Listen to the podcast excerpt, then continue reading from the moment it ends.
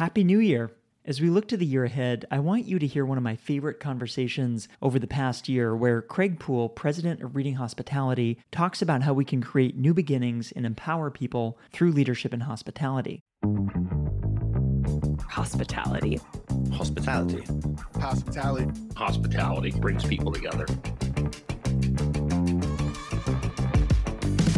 This is Hospitality Daily, the show that helps you stay informed and inspired each day by the most interesting people in hospitality.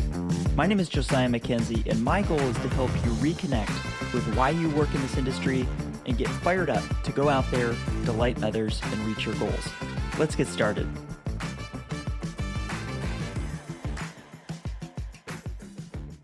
Why am I successful? Because people follow me, and that means I have to have the I have to be worthy to be followed, right? You have to want to do things that are worthy of following. You know, my pockets are full of trash in the morning because I pick up trash all the time. Because people see me pick it up, they pick it up. And it's even more important when you're in the inner city that you do this because people watch you do it. They watch me do it, then they do it. But I don't do it for that reason, but I know that's what happens. Then they have to be behind them. People are in jail. They go back. The recent I one of the reasons they go back is no one was behind them when they got out. Somebody had a drug problem. All kind of people have drug problems in their families now. It doesn't matter what income bracket you are, what status you are. They fall, and then no one's behind them, so they go back again. It, the, the behind somebody is critical. How did I learn this? Real simple. I'm 70 some years old. So I, I grew up when Martin Luther King was around. And that's what he follow me, I'll take you to the mountain. Follow me. And he worked out, he walked out front. He took the rocks, the dogs, the water. He took the beatings. He went to jail. And but he was always behind the people he was leading. And I thought, and Mahatma Gandhi, he did the same thing. He said, Follow me, and we'll take some salt out of the sea and we'll free ourselves. And he went to jail and took the beating, and he was always there. And Jesus Christ did the same thing. Follow me, I'll make you fishermen of men. So it's the same thing. I looked at three three people and plus more and said, you know what? Work for them. Can't be that hard. So it's to be behind. What's wrong with hospitality today? You're the manager. Here's your hotel. Are you behind them? Are you going to be behind them? And if you're not behind them, they're going to go to another hotel, or you're only going to get your, you're only going to get the money. You get bad money, quick money, bad money. They're giving you the money, but they're not taking care of the asset, or it's bad money. It's not even real. It's not authentic. they're ripping somebody off. I, am sorry, but it's the truth. I'm, I'm just speaking the truth. I've been there. I wonder if you could speak a little bit more to what it looks like to be behind someone and to meaningfully support them. So it's it's the most powerful thing you can do. Not many more things you can do if you're going to lead people. It's life changing. They cry. If, if you you saw the the film, you'll see. I didn't do that. The, documentary was done for another reason. Became a documentary. But when you see a person that's been in prison for 20 years crying and this guy did some hard time for when you're in 20 years that means you did more than uh, stole a candy bar out of a store. You know you probably somebody got hurt real bad real bad. And they're crying because nobody was ever been behind them the people will jump over to climb mountains for you. You don't do it to have people climb mountains for you but they will. It's so empowering to me. It's like it's everything. It's more than money. When i know lives are more important to me than money money comes, it's not that it's not that much. You know, I'd rather have the love of people. So we bring people. We say love them where they're at. We tell people here, love the child, hate the act. That's a, that's probably the biggest thing that you can tell people. If people want to be in prison, I would tell you if you're bringing people out and you're you're giving them to new employers between you and I is when you go to the employer, love love the person I'm giving you. Don't like the act. Focus on the act. If you can focus on that act, that person will move forward really fast. And teach teach a simple concept called selflessness. If you're selfish, you will not work for me. I have 300 some people now that work here. I will fire you tomorrow if you're selfish. How do you pick up selflessness? If they're selfish, they don't even come in. You know when you walk in the door.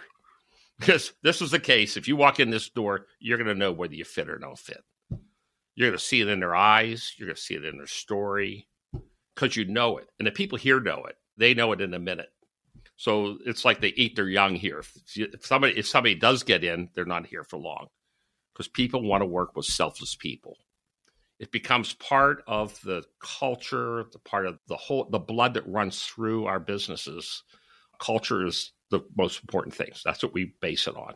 How do you define culture? Because it is such an important concept. So I, I be, I'm very careful about this because we have to be careful. It's not a, a cult but it's culture. That's real critical because we're taking people that are broken and they look for that, right? So you always have to keep that forefront in your mind when you're teaching it. So culture is authentic. What is hospitality? It's serving others, right? So it's serving others, it's selflessness, it's helping each other, and you have to guide people to be selfless, to guide people to be loving to people, to be kind. It's not hard. The hard thing is to do it every day, every minute, every hour. So people say, "Well, I'm going to do this." Well, you can only do it if it's in your in your blood. And there's people out there like me and like the people I hire, my other 300 people that are like me. There's people here that are much better than I am.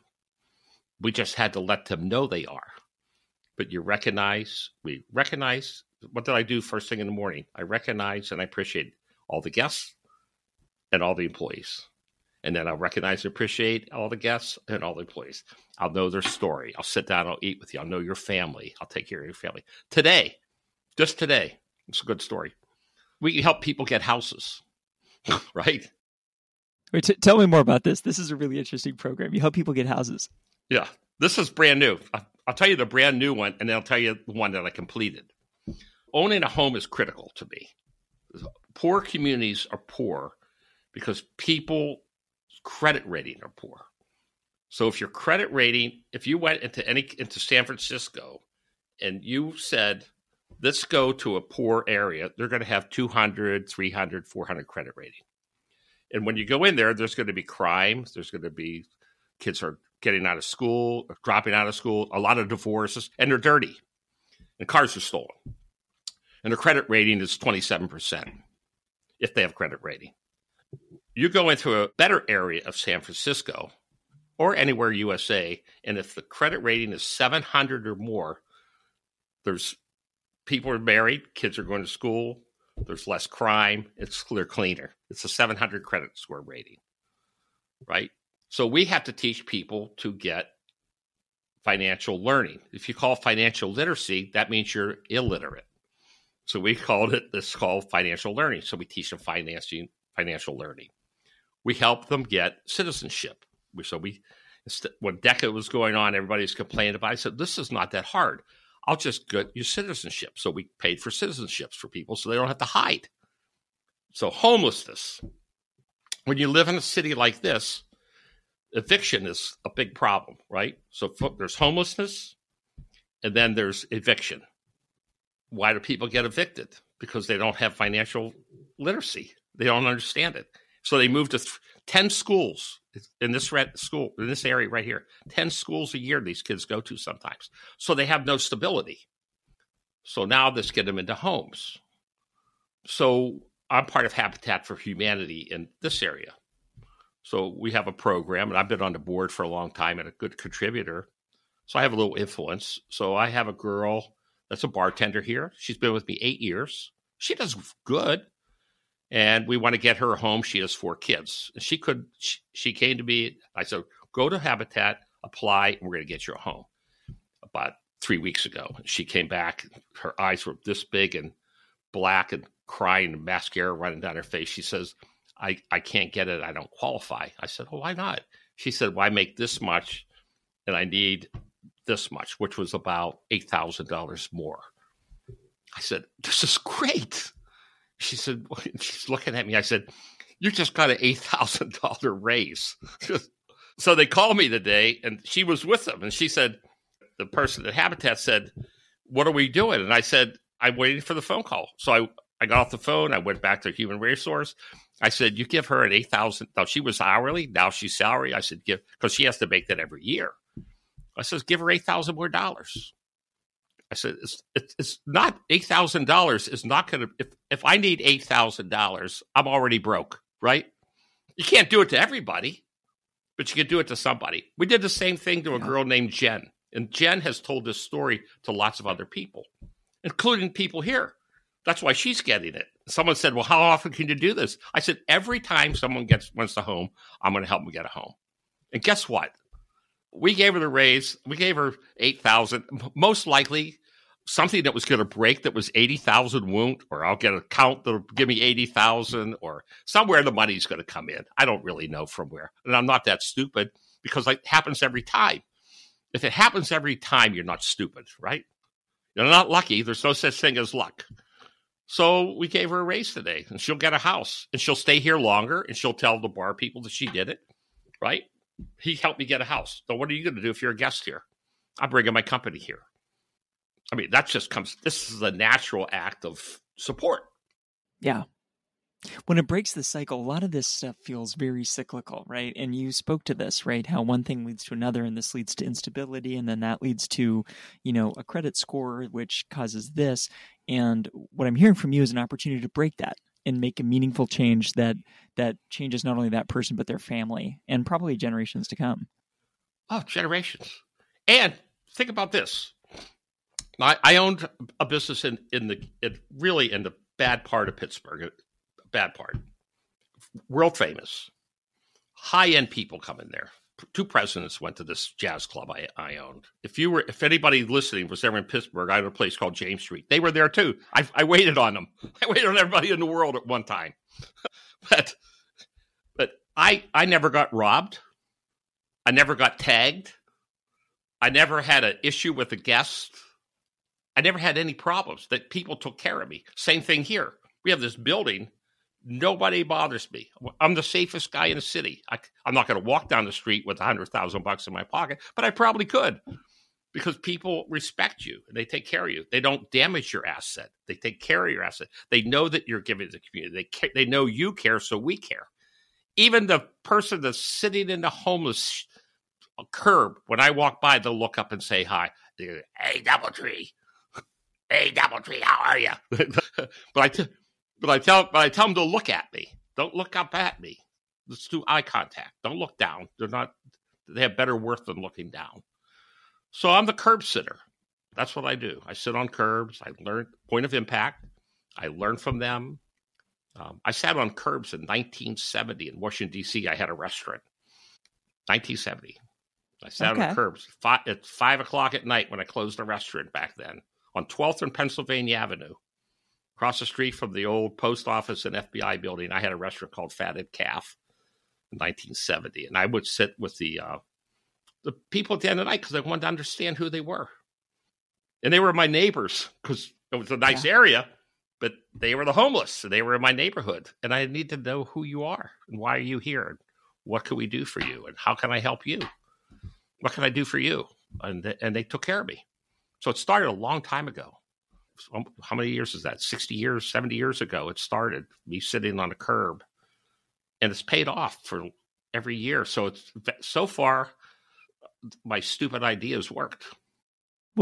I think what's so cool about this is it seems beautiful things don't just necessarily happen overnight. It is a it's sort of this compounding over time, right? And it starts with something small. It starts with attention to an individual, a conversation, right? And I think it for me listening to you, it highlights the importance of small decisions. These little moments matter, right? What we're doing now matters and because there's these run-on implications years or decades down the road. Decades and people will take care of you and they will love you. You love them, they will love you, and they will take care of you.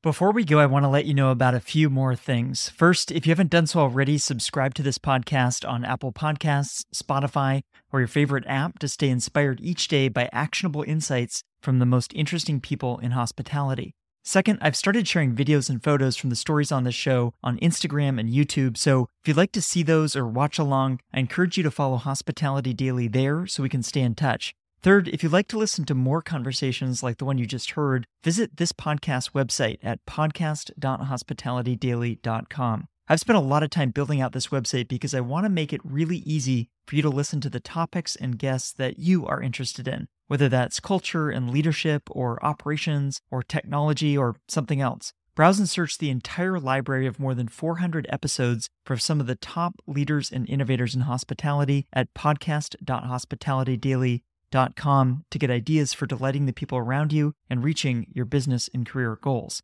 I produce this podcast each day and give it away for free because I want us all to learn and grow together. If you enjoyed today's episode, I just have one favor to ask. Please take a moment to text or email this episode to a friend or colleague who might appreciate it as well. They'll be grateful to hear from you, and what we covered in the show can help them, as I hope it helped you today. Thanks for listening, and I'll see you here tomorrow.